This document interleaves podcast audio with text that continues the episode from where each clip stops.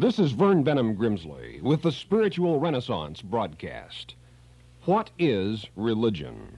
There are probably as many different definitions of religion as there are poems, graffiti, limericks, proverbs, epigrams, anagrams, and philosophical scrawlings inscribed on the walls of the public lavatories of the world. At one time or another, almost every poet, philosopher, and newspaper editor has felt the hour ripe to deliver himself of a definition of religion. George Bernard Shaw defined it as that which binds men to one another. It is irreligion which sunders. Matthew Arnold described religion as morality touched by emotion. The philosopher Alfred North Whitehead called it what the individual does with his own solitariness. Thus, the understandings of religion run the entire range from Shaw saying it brings and holds men together with others to Whitehead saying it is a matter of what a person does when apart from others, when he or she is utterly alone. Yet there is one common thread of meaning in all positive definitions of religion that it is a quest after values. The world's most famous historian, Professor Arnold Toynbee, wrote of religion. If the world manages to keep the peace and also to keep its population within limits, I think the greatest problem of all will be a revival of religion. I believe man cannot live without freedom, and spiritual life is the sphere in which he needs freedom most of all. End of quote. What then is the relevance of religion? It is this. The world has problems because people have problems. This planet is often violent because its people are often violent. Consider it scientifically. One underlying assumption of science is that for every cause, there is an effect, and for every effect, there is a cause. What causes violence and hatred? Wrong motivations. And religion possesses the power to change, to transform human motivations. This is the essence of its relevance. That in the finding and knowing of God, you literally become a new person. The scholar Blackmore once defined religion as the future tense of fear. Baron de Holbach described ancient religions as antique monuments to ignorance, superstition, and savagery, and modern religions as, quote, ancient follies rejuvenated. Certainly, any skeptic can concoct a remark to ridicule religion, but real religion remains the highest aspiration of human experience, a questing for supreme values. Religion is man grasping Godward and finding that for which he seeks. Focus on the distinction between authentic and inauthentic religion and consider a parallel. How does one tell the difference between a genuine coin and a counterfeit?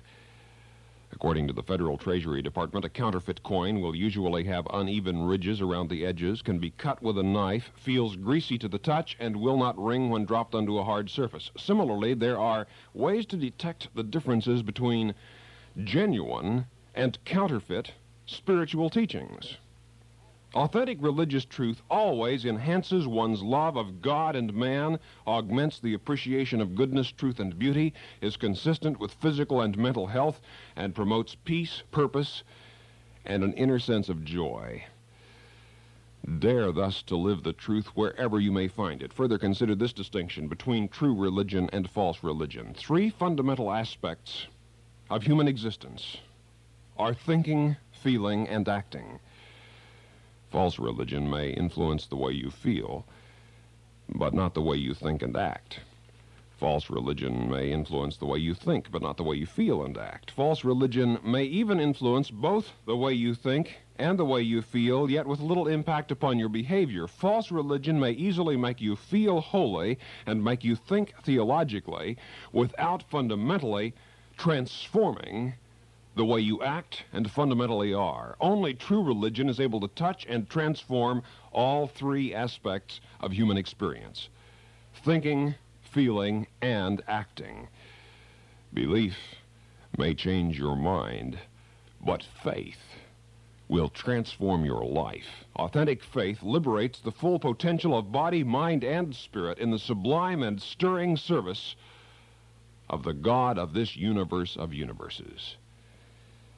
Great intellect is thus not necessary to religious experience, nor to the living of a great life. When common people decide to live by uncommon values, No longer are they common people.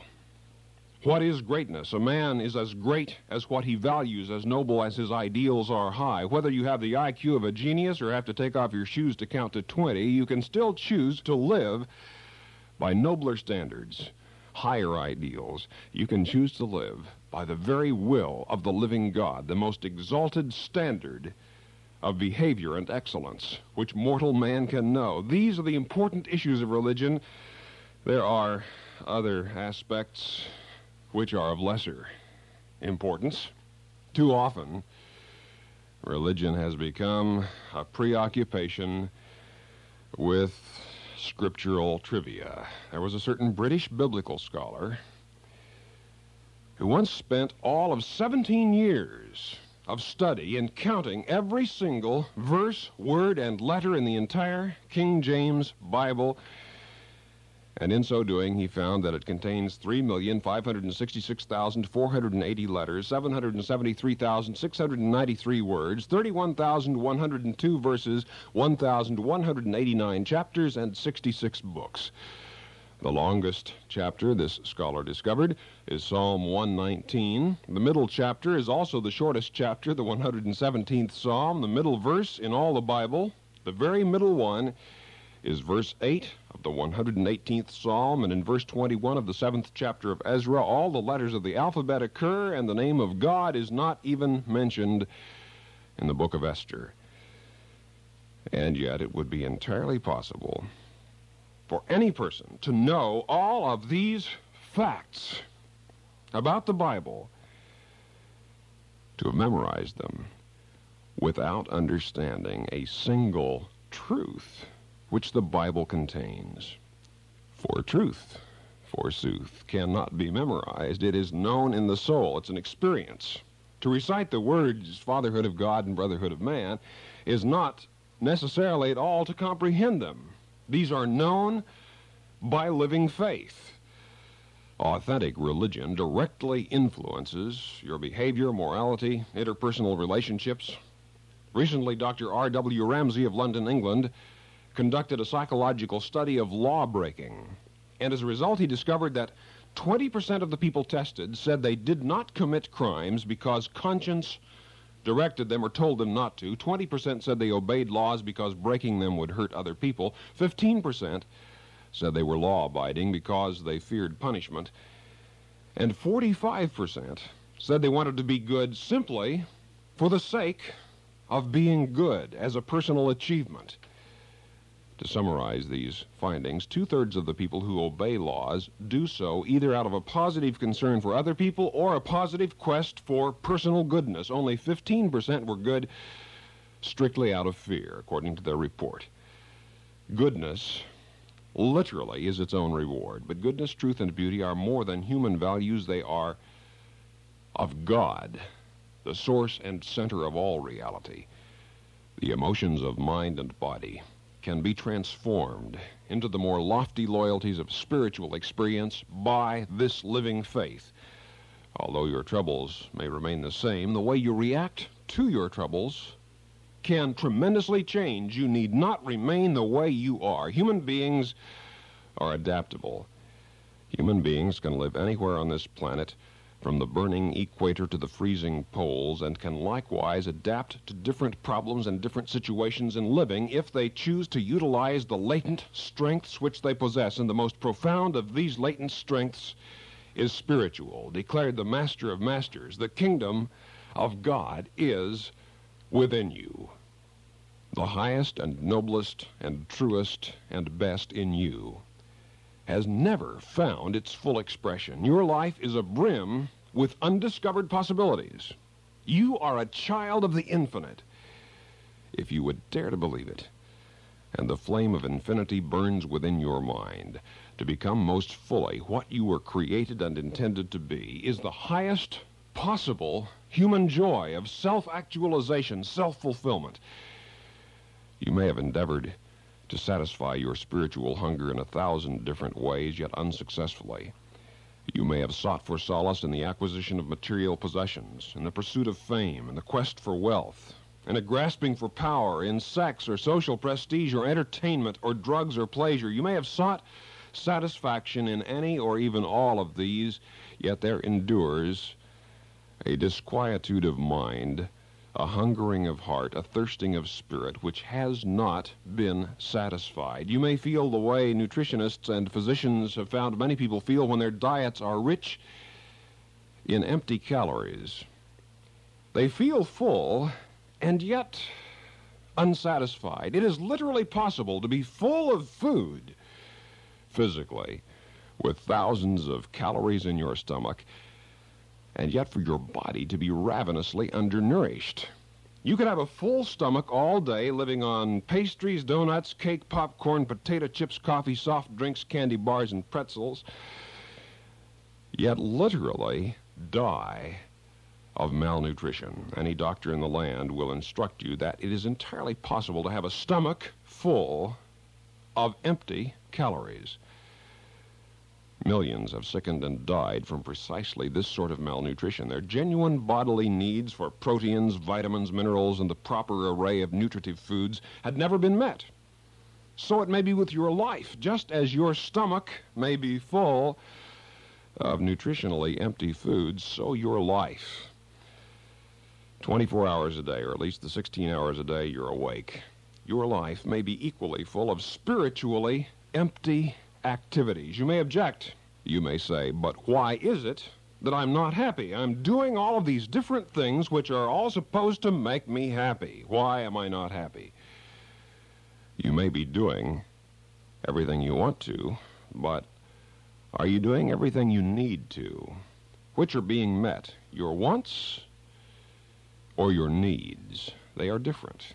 If your doctor instructed you to begin eating nutritious foods, it would be necessary, would it not, in order to have the literal room, the space in your stomach for the nutritional foods, that you begin to eliminate the non nutritional or harmful foods from your diet. Those foods are occupying the actual space in your stomach which nutritional foods could fill. Likewise, if you are to make room for those spiritual activities, which your soul within you craves, it will be necessary to trim the trivialities of your life and eliminate unproductive activities. Said Jesus, Seek first the kingdom of God and his righteousness, and all other things will be added to you. In order to commence with greater things, it is often necessary to have done with lesser things. Said Jesus, What shall it profit a man if he gain the whole world? but lose his own soul. Just as surely as the stomach was made for food, your heart made for blood, your lungs for air, your soul was made for God. Multiplied millions of people on this planet are born and live and die without ever knowing why. This is the authentic tragedy of human existence that until you know why you're alive, you're not. And until you have really come to know God, not merely to know about God, but to know God personally, you will not have discovered the full range of what it is to be alive, the entire spectrum of your human potentials, living as a cosmic citizen of a friendly universe, a son or daughter of the living and infinite God. If you're interested in these topics, write to us. We want to hear from you at the Spiritual Renaissance Institute, Box 3080, Oakhurst, California, 93644. That's the Spiritual Renaissance Institute, or abbreviated SRI. For those of you listening in other countries around the world over our international satellite and shortwave network, let me spell the mailing address SRI, Box 3080. Oakhurst, O A K H U R S T, California, C A L I F O R N I A 93644, United States of America. I've written Finding God, Getting to Know God, Seven Principles of Prayer, Life After Death, What Does Happen When You Die. If you're interested in these topics, no cost, no charge, no obligation. Nobody's going to come to your door with an attache case and try to sell you something. Simply write to the Spiritual Renaissance Institute Box, 3080 Oakhurst, California, 93644 USA. This is a non-sectarian, non-profit program proclaiming the dawning spiritual renaissance, the fatherhood of God and the brotherhood of man, the worldwide family of God. And so for now, this is Vern Bennom Grimsley saying, May God's will be done by you. Good day.